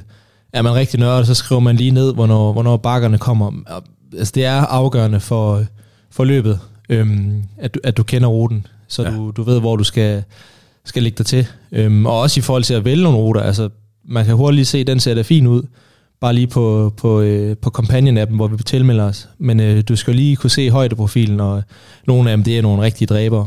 Øhm, så det kan være, hvis du, hvis du vil have en halvstille dag, hvor du bare vil hjem og spurte, så kan man jo vælge et flat løb. Øh, vil du gerne ud og have rigtig hårdt cykelløb, som vi fik i dag, så, øh, så er det bedre, at man er lidt kopieret. Øhm, Ja. Så på den måde kan man vælge, hvor hårdt et løb man vil have, og hvad der passer til en som ryttertype. Hvilken rute vil du gerne have, Oscar? Jamen jeg vil egentlig mene, at øh, en rute lidt ligesom som den i dag, det, det synes jeg er fedt. Det må gerne gå lidt op og ned. Men Jeg tror, hvis jeg skulle have de, de bedste chancer, så skulle det sådan set være en lidt længere stigning. Tjekker du altid de her ruteprofiler inden og, og nørder det lidt? Ja, det gør jeg, og generelt de Swift-løb, jeg kører, er ekstremt øh, selektiv omkring. Jeg, øh, jeg kører nærmest udelukkende noget, der hedder Tiny Races om lørdagen, og så den her Next Cup om søndagen, og så, og så Superligaen om onsdagen, fordi at det er fedt at køre nogle løb, hvor man er sikker på, at der er rigtig mange andre til start, og med et rigtig højt niveau. Øhm, og ja, så selvfølgelig, så, så, øh, så sætter jeg mig ind i ruten. Og øh, når vi kører Superliga, så ved jeg også præcis, jeg har ligesom, øh, jeg har, jeg har min, øh, mit stativ for, eller med min, min computer på stativet lige foran cyklen, og så har jeg altid på mit, mit tv ved siden af, der har jeg ligesom øhm, ruteprofilen, og, øh, Okay. og så kan jeg ligesom se, okay, men den der bakke, den starter kilometer det, og den slutter kilometer det, og ja. Okay, hvis, øh, du er second screener, det her. Ja, det er fuldstændig, og Ja. ja. nogle gange i, i Superligaen, så er det sådan, at du får ikke kun point for at krydse toppen af den her bakke først, men det er også, du får også point for at sætte den hurtigste tid. Så nogle gange skal du også vide præcis, hvornår bakken starter. Ja. Okay. Godt. Det er vi nødt til at, at sætte os ind i det her. Øh, Synes, er det realistisk, den her stigningsprocent, man møder i Swift? Øhm, er, det, er det ligesom... Er det samme taktik, som man, hvis man mødte den ude på landevejen? Ja, men du, hvis du, der er jo det her trainer difficulty, så hvis du sætter den på 100%, så, øh, så mærker du øh, de procenter, der står. Øhm, og hvis du sætter dem på 50, så er det så kun det halve. Ikke at du skal træde det, det halve i men at home trainen reagerer ikke lige så hårdt. Øhm, jeg vil sige, man kan udnytte det her, altså Swift handler meget om draft. Så når du kommer ind på bakkerne, så er det det her med at komme lidt bagfra, bygge momentum op, og så når den bliver rigtig stejl, så kører du ligesom igennem gruppen og kommer op foran. Det er i hvert fald noget, jeg bruger rigtig meget. Dem, der rammer stigningen forrest, de vil typisk opleve, at folk lige suser forbi dem. Og det er jo fordi, vi kan køre igennem hinanden. Så, så, så det er ikke lige så afgørende at sidde øh, aller forrest. Øh, og det er jo heller ikke, fordi vi drejer højere ind på en bakke, og så, øh, så skal de bremse de andre bagved. Så, så man kan mere udnytte det her momentum ind på bakker. Øh, Okay. Det vil jeg sige. Ja, det- I forhold til landevejen. Det skal man tænke på. Ja, og, ja, og så altså, tænk på, at du skal ikke ramme bakken som den første. Det er bedre at sidde som nummer 20, Ja. og så øh, bygge farten op, som ligesom, så kan man få det her svung med ja. indover, så ligesom holder farten henover. Ja. Det er noget, man kan, kan, kan vinde rigtig meget på. Hvad så på toppen af bakkerne, Oscar? Hvad, hvad, hvad skal man der? Hvornår skal man stoppe med at træde? Øh, skal Jamen. man stoppe med at træde? Nå, men på toppen af bakken, der er det vigtigt, at man lige får, øh, får skudt cyklen op i fart. Øh, særligt hvis der kommer en nedkørsel, så er det vigtigt, at man hele tiden lige holder øje med farten, og ved, okay, vi skal op på de her 57 i timen, inden vi, vi går i A-row.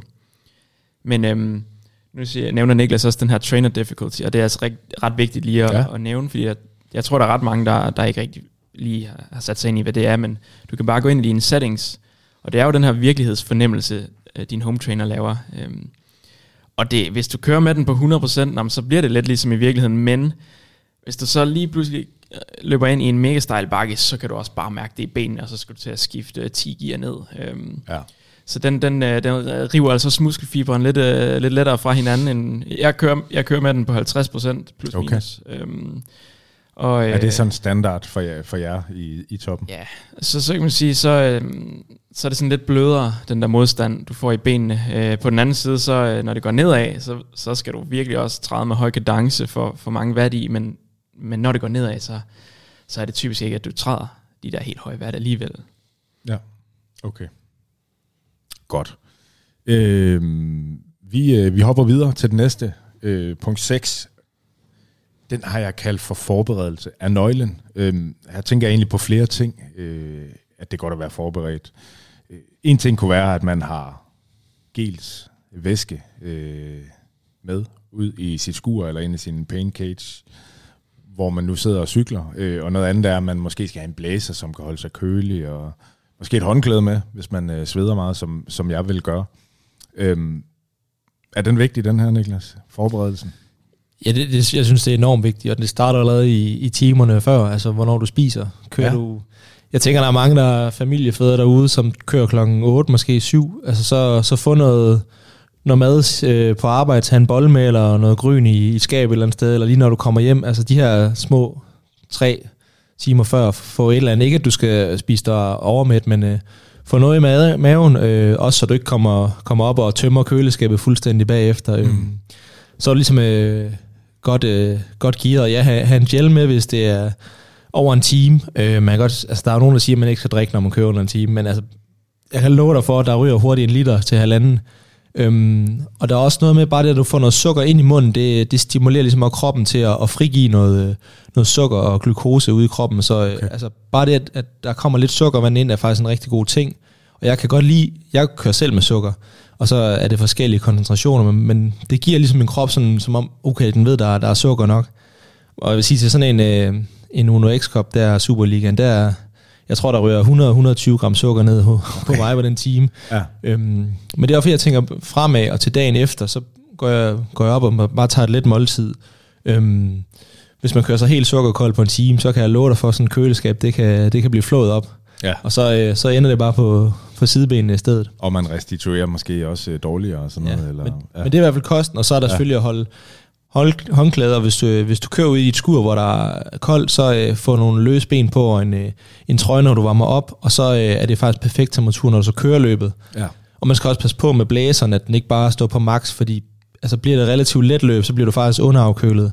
Hvis du først er begyndt at svede, og så bliver kølet ned, så, så har man en, en, der kan tilpasse sig med pulsen, som sådan en headwind for eksempel, så, så er det en god ting. Eller i hvert fald have, have en knap ved siden af, så man kan, kan justere den. Øhm, Ja, det er den her Wahoo, øh, de har lavet en. Ja, der er sikkert andre, der også har. Men, øh, men der tilpasser sig efter, hvor, hvor, hvor meget kroppen den er presset.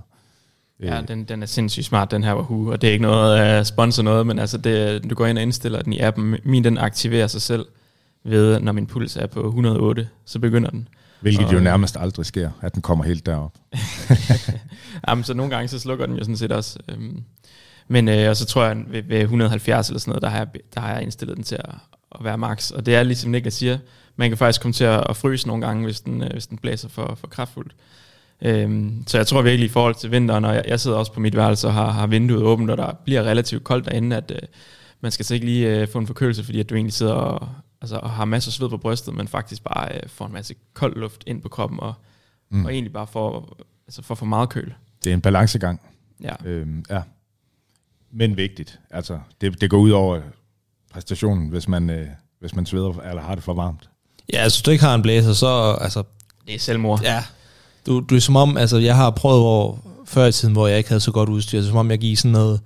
Ikke sådan feber til, så man blev sådan helt utilpas. Ja. Det vil sige, kroppen kan simpelthen ikke komme af med varmen. Øh, Så det, det er altafgørende. Du kan sagtens købe sådan en Harald Nyborg blæser, som man har om sommeren ude i sommerhuset. Altså, det er også fint. Men, men der skal noget luft på kroppen, fordi det er så stationært. Ja, det vil jeg også lige understrege. At, at jeg tror, der er mange, der, der åbner vinduet og tænker, det er fint. Ja. Men, men øh, køb en blæser, fordi at det er så meget bedre. Det er virkelig alfa og omega. Godt. Det er et godt tip. Og sukker undervejs, og væske. Har I prøvet at, at råbe efter jeres øh, bedre halvdel eller, eller andre, at de, de skulle komme med noget øh, væske? Fordi man er jo plantet på den her cykel, når først et løb er i gang. Altså, jeg plejer at forberede mig godt, men jeg, jeg har kørt nogle, nogle absurd dumme ture, hvor jeg kører fem timer. Og Okay. der skal man virkelig drikke meget. Altså, det, vi snakker 5-6 liter, og så er jeg så selv lige øh, hoppet af og, og fyldt dungen. Men sådan, man skal ret meget med, hvis man kører over de her halvanden to timer, og måske også en ekstra svedtrøje og sådan noget, fordi den bliver gennemblødt. Øhm, man kan næsten ikke drikke for meget, når man, når man kører Swiss, synes jeg. Altså, man, jeg vil våge at påstå, at der ryger halvanden, ja, en til halvanden, to liter på sådan en time der. Altså, det, du sveder absurd meget. Ja. Øhm, så få noget væske ind, ellers så skal du bare drikke bagefter. Godt. Og gerne lidt koldt, øh, inden man går i gang. Det, det gør ikke noget, det er lidt køligt, inden man går i gang, uden at man har istapper øh, på hagen. Men øh, ja, godt. Så har jeg en med, der hedder Disponere kræfterne øhm, rigtigt, og øh, dels ved jeg ikke, om I er enige, men, øh, men jeg ved heller ikke helt, hvordan man gør det, fordi det lyder som om, at man skal, man skal træde til i starten. Man skal måske finde en gruppe, man, man passer lidt til øh, i de her løb. Man, noget, man kan holde hele vejen. Og så skal man kende ruten. Hvordan øh, tænker du på det her, Oscar? Eller ligger du bare forrest hele vejen, når du kører? Altså, det, men jo stærkere man er, jo, jo nemmere er det jo også at sidde med i det her cykelløb. Men, men det er klart, at, at hvis du ved, at der, er, der kommer en, en lang bakke på det her cykelløb, øh, og du, har, du ved, at du har det lidt svært i forvejen, så er det måske ikke øh, det smarteste at ligge og prøve at angribe i feltet på det flade stykke inden bakken. Øh, fordi at hvis du så bliver hentet på bakken, så bliver du med garanti øh, sat der. Ja. Så ja, man skal selvfølgelig bare øh, ja, disponere og øh, kende sig selv. Og, øh, og ja, man kan også sige, at hvis du øh, er en rytter, der ikke øh, klarer sig særlig godt i en spurt, så skal du også altså, prøve at søge de momenter øh, for at komme afsted inden spurten. Så det kan være, at du er en meget let rytter, der ikke kan træde særlig mange værd i 15 sekunder. Nå, men så kan det være, at du har en fordel på bakken, og så kan det være, at du rykker der, og der er nogen, der rykker med dig, og at I kan samarbejde. ja. ja. Hvad er din erfaring her, Niklas? Jamen, jeg, jeg, jeg sparer mig nok øh, fuldt ud. Altså, jeg, jeg virkelig god til at bruge så få kræfter som muligt, og nogen synes også, det er irriterende, og på landevejen synes de sikkert også, at jeg fører for lidt. Men det får man altså ikke nogen pris for at føre. Men øh, jeg tror, det handler om at, altså, at forstå den her løbsdynamik, og også hvem der er med. Øh, altså, hvis der er nogle gode nogen med, så ved jeg godt, dem skal jo ikke lade køre, men er det en eller anden øh, franskmand, jeg tænker, ah, han er alligevel lidt, lidt for gammel, og sådan, så lader vi ham køre.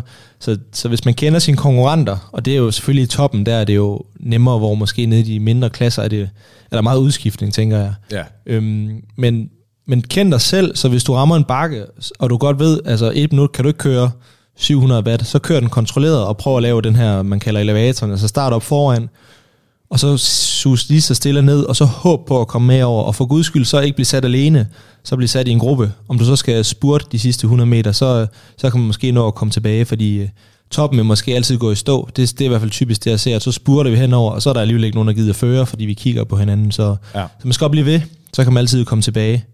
Øhm, ja, det er okay. nok det. Ja. Jamen, øh, det var faktisk de punkter, jeg havde med. Og hvad har jeg så glemt? Hvad skal man mere gøre, hvis man skal blive god til Swift? Jamen, der er jo, øh, vi kommer ikke rigtig omkring udstyret i Swift. Nej. Altså, Swift er også et spil, og jo højere øh, level du kommer, jo, flere, øh, jo mere udstyr kan du ligesom øh, låse op for. Ja. Øhm, så der er jo også øh, nogle cykler, som klarer sig rigtig godt, i, hvis du skal op over øh, Alpe de Swift, og øh, der er nogle øh, cykler, der klarer sig godt, hvis du øh, skal køre en, en højhastighedsspurt. Så der kan du også øh, altså gå ind i, i, dit, øh, i din garage og, og lige sådan kigge, okay, men det her løb det er sådan lidt all around, så her har jeg en ramme, der sådan er både lidt aero, men også lidt let. Og, øh, Ja. Er det lidt ligesom i, nu spiller jeg øh, FIFA med min søn, øh, som, øh, hvor vi har sådan et ultimate team, og der, øh, altså, der kan man så vælge at købe nogle ting for rigtige penge, hvilket vi ikke gør, og så kan man spille sig til det. Er den samme mulighed i Swift, eller skal man køre sig til at få det fede udstyr? Det kræver også sved, det hele. Øh, det, er godt du får høre. de her drops afhængig af, kilometer, og så Ja. ja. er der de her, for eksempel Tronbiken, den selvlysende cykel. Der skal alle derude lige gå ind og vælge den som challenge. Der er forskellige challenge, men du skal altså vælge den, hvor okay. du skal køre 48.000 højdemeter for at få den eller sådan noget. Okay. Og den er vigtig lige at have på, fordi så skraver du hele tiden højdemeter ind på kontoen og kan få den en dag. Og det er simpelthen den bedste allround cykel, og så er den bare lierens, fordi den, den lyser... I, man kan selv vælge farven, så, øh, så Oscar han kører sikkert i sådan en øh, lysegrøn farve, øh, fordi han er PO, og jeg kører i, i et eller andet, der lige er fedt på dagen. Øh, og sådan, så, så det er fedt, at der er noget udstyr at vælge, og altså, det, det der med cykelrytter, det er jo marginaler, vi går op i, så, så det, det gør faktisk noget, og specielt i, i topklassen. Ja. Der, er det, der er det ret væsentligt, om du har en bjergcykel eller en, en, en super hurtig cykel i en spurt. Ja. Øhm, Og der er forskel på hjul også.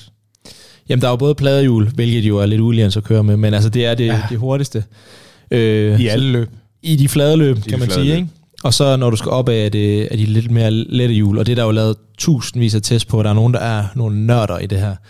Øhm, og jeg vil også sige, man skal ikke gøre mere ud af det, end det er. Altså, jeg kan godt forstå, at vi går ud af det, men skal du ind og køre et, et almindeligt B- eller C-løb, så, altså, så have en god allround-cykel, og lad være med at sidde og bruge tid på, og er det den cykel og den cykel, og bruge et kvarter på det, det er måske bedre at bare få den, det kvarters ekstra træning, vil jeg sige. Ja, okay. Så ikke gå for meget op i det. Man forstår forskellen på at have måske den dårligste cykel i Swift, og så have den der Tron-bike, øh, når man skal op ad Alpe Swift. Jamen på sådan noget 300 watt, så tror jeg, det er sådan noget halvanden minut, eller sådan noget. Altså I det, timen. ja, på, Ja. Altså, på, på 300 watt, så, som er sådan den måde, de har testet på. Ja, det er jo ret stor forskel. Ja, og så hvis du nu er i eliten, som måske kører 400 watt opad, så er spændet jo endnu større, og når vi kører, hvad kører vi, sådan spurt der 70, så er det jo, altså, så er det jo eksponentielt, hvor meget de, de gode ting også øh, giver af fordele, så, øh, så det er noget, øh, vi tænker over, og vi har sådan en chat på, på Fusion der, hvor der bliver godt nok skrevet meget om, hvilken cykel Ja. vi skal vælge til i dag, og nogle de argumenterer for og imod. Øhm, men det er jo fedt at, at kunne skifte lidt ud, og hvis man så er Trek-fan, så vælger man en Trek eller Canyon, så der er også lidt, hvad man godt kan lide. Mm. Og vi er jo også cykelrytter, altså vi elsker grej. Ja. Så det er fedt nok, at øh, okay, jeg, jeg kom i level 42 forleden, så nu kan jeg få den, nye, den nyeste TT-cykel øh, i spillet. Og, og ja, det motiverer bare en. Hvis du kører øh, Alpen, det er, jeg tror, at øh, banen hedder Road to Sky, så øh, når du kommer op på toppen af Al- Alpen, så øh, udløser du et øh, spillehjul. Ja. Og det er den eneste måde, du kan få lightweight hjul i spillet på. Og jeg tror, jeg kørte op ad Alpen omkring øh, 16 gange, før jeg endelig fik øh, lightweight hjulene. Ja, de her ekstremt dyre øh, svejsiske Ja, og det, og det er de bedste bjerghjul i spillet, så det, øh, Ja. de, er de, de er da en fordel at have. Øh, men Okay. jeg vil også sige, at nu snakker vi marginaler inde i, i spillet. Øh, og ja, hver gang vi skal køre Superliga, sidder vi også på PO Auto-gruppen og, øh, og diskuterer om, hvilke hjul og hvilken ramme vi skal køre på, øh, også selvom vi godt ved, at det er marginaler, der afgør det, men, men øh, på din egen cykel, i din egen Swift-hule, der er der jo også ting som, at, øh, at en, en pæn og ren kæde, den, øh, den sparer flere watt end en, en, en tung, sort, øh, fedtet kæde. Øh, så Mm. alt, alt, jo mere sådan mindre friktion du kan lave, jo bedre. Og øh, jeg vil også sige sådan nogle, jamen lidt bare sådan nogle detaljer, som at øh, din, din Swift-hule derhjemme, jeg føler, at øh, hvis du har hele tiden have, have din aero-knap tæt på, øh, fordi at det bliver tit afgjort på timing i de her spurter, og det bliver tit afgjort på de her power-ups, og øh, du mist, mister et halvt tråd, hvis du lige sådan skal, skal læne dig langt ind over øh, dit stativ, for at lige Ja. ja. ramme den der space-knap. Ja. Øhm, så, øh, så der er også lidt der med, at- med at have tastaturet tæt på, og jeg vil sige, at øh, jeg har desværre ikke fået testet det af endnu, men jeg er i gang med at udvikle, udvikle mit eget styr til sådan lidt mere et gaming-styr. Ja, altså, okay. Der, der findes uh, rytter, der har ligesom en genvejsknap på deres styr, lidt ligesom der er en, en, en sprint shifter øhm, på de elektroniske gear, så du kan skifte gear ned i Ja, bukkene. i virkelighedens verden, Så ja. kan du også få en knap øh, sat ned på din, øh, i bukningen på dit styr. Øhm, fordi så for eksempel i dag, hvis der var arrows med, vi kørte en, øh, en 30 sekunder spurt, øh, og din, din arrow er 15 sekunder, så skulle du måske lige afbryde din spurt i øh, et halvt tråd for lige at trykke space, og så havde du mistet nogle watt. Øhm, så det er også det er fedt nok, det der, altså det er fedt det der med grej. Jeg, kan- jeg kan godt lide det. Jeg synes, Mm. det, er en, det er en del af det. Vi er, altså, det er, vi er cykelrytter, men, men på Swift er vi også gamer. Altså, det må vi jo sande, det er e-sport. Hvis man lige tager udstyr, nu, nu er jeg videre også øh, meget, meget nørdet, kan, kan I hurtigt høre, men jeg synes bare det at få øh, computeren væk, altså jeg har bare et gammelt øh, 32 tommer tv, som jeg ikke skulle bruge mere, altså det behøver ikke så meget, så bare HDMI-kabel i tv'et op på den, så bliver det meget større, så man ikke sidder og kigger ned i sin øh, 15 tommers øh, computer. Alene det, så bliver oplevelsen meget federe, og mm. det kommer tættere på og større billede. Det bliver mere motiverende. Ja, så kører jeg med et ekstern keyboard, der så er ved siden af. Jeg har så en lille skrivebord her øh, til venstre for mig, hvor jeg har gels og lidt ekstra bar og sådan noget. Så det der med at få, få tingene tæt på, så du ikke øh, skal af cyklen for at få et nyt håndklæde, og, ja. og det her med at have øh, space-tasten tæt på, øh, det er bare sådan nogle små hacks. Så hvis man har øh, rummet til det, så, øh, så synes jeg også, altså jeg har gjort det meget, meget billigt. Altså, jeg har jo selvfølgelig det bedste udstyr med home trainer og sådan noget, øh, men, men tv'et er kostet 200 kroner, og, og tastaturet er bare et billigt, så, så man kan komme ret langt for, for få penge og, og gøre det ret fedt. Men er det ikke ligesom i, i ude på landevejen, hvor der er motionister, som har nogle meget, meget dyre cykler end jer, men måske ikke kører lige så hurtigt? Jeg tror ikke, der er nogen virkelig, virkelig onde pain caves rundt omkring, hvor der er brugt penge på neonlys og kæmpe fjernsyn og det hele oh, spiller. Det er fedt. Altså, øh, jeg er måske lidt en af dem. Ja, okay. altså, jeg er typen, øh, da jeg begyndte at Swift, der var det nede i, øh, i mormors kælder, øhm, og der fandt jeg hurtigt ud af, hvis at, øh, jeg skulle køre øh, 3-4 timer øh, uden øh, vinduer dernede, så, øh, så kunne man da hurtigt rende ind i den der vinterdepression. Øhm, så jeg har fundet ud af, at det her med at, at have vinduer og have lys og have noget at kigge på imens, det, øh, det bliver måske lidt øh, filosofisk, men, men det er vigtigt for mig, og... Øh, jeg havde også det, et meget omtalt øh, telt, øh, som Swift Cave her over vinteren faktisk. Jeg købte et, øh, et drivhus, øh, sådan med plastvægge. Okay. Øh, og så havde jeg simpelthen en lyskæde og wifi modem ude på min altan, og så kunne jeg sidde i øh, snestorm. Øh, For at få lyset og komme ud. ja, ja, og, om, om aftenen så havde jeg da lyskæde, når vi kørte Superliga, og øh, teltet var ved at blæse af altanen og Okay. storm, men de der lange morgentræninger, der sad jeg jo bare og fik sol i, i fjeset i, gennem hele træningen, og Det er, sat. det, er no, det er nogle gode hacks, det der. Det, det synes jeg var helt fantastisk. Ja. det er virkelig, virkelig smart. Jamen, øh, er der mere? Er der flere øh, tips, vi skal igennem? Altså, det har været meget på software-delen, men jeg kan godt høre, at I, Ja. øh, I udvider det også lidt til nogle andre ting. Vi kan også snakke lidt træning. Altså, øh, Swift kan jo både bruges til at blive en bedre landevejsrytter, eller hvad man ellers dyrker, dyrker i cykelsporten. Det er jo ikke, du behøver ikke bruge dyrke Swift som også vide for at blive den bedste Swift. Jeg har aktivt brugt Swift selv i her hen over vinteren for at blive bedre til landevejen. Øhm, fordi du får de her rigtig, rigtig hårde intervaller, som bliver sådan lidt... Øh, øh, det føles let på en eller anden måde, fordi det er et cykelløb, og kan man sætte sig ind i, at det er et cykelløb, og vi kører for at vinde, så kan man virkelig holde meget smerte ud, i stedet for at ligge og køre 40-20 intervaller ude på landevejen. Mm. Så jeg vil sige til dem derude, der vil være be- bedre på landevejen, så øh, brug det, og specielt de her vintermåneder. Det er så nemt, hvis man har øh, hvad skal man sige, værelse til derhjemme, lige komme hjem fra arbejde, tag en time, det er ikke noget, konen hun øh, bliver sur over, hvis det bare lige er en time hurtigt, ikke? og så man, kan man være med derhjemme også, inden man skal i tøjet og sådan noget ude på landevejen, så, så går du hurtigt lang tid. Øh, så du virkelig får noget effektiv træning. Da jeg kørte VM i 2020, der brugte jeg, jeg tror jeg regnede ud, at jeg brugte 6,5 time i gennemsnit om ugen på at blive klar til VM, altså i træning. Og jeg blev alligevel nummer tre, og jeg ved godt, jeg har så en forudsætning for, at jeg har kørt en masse landevejscykling inden, og har, har timerne i, i bogen, kan man sige. Så, men man kan komme ret langt for, for lidt tid. Øhm, så det, ja, brug det. Og så, øh, så skal du nok blive bedre på landevejen også. Så, øh, så, så kan du slå kollegaerne her, når, når de tager cyklen ud af garagen 1. april. Ja, det giver et, øh, et forspring. Fantastisk.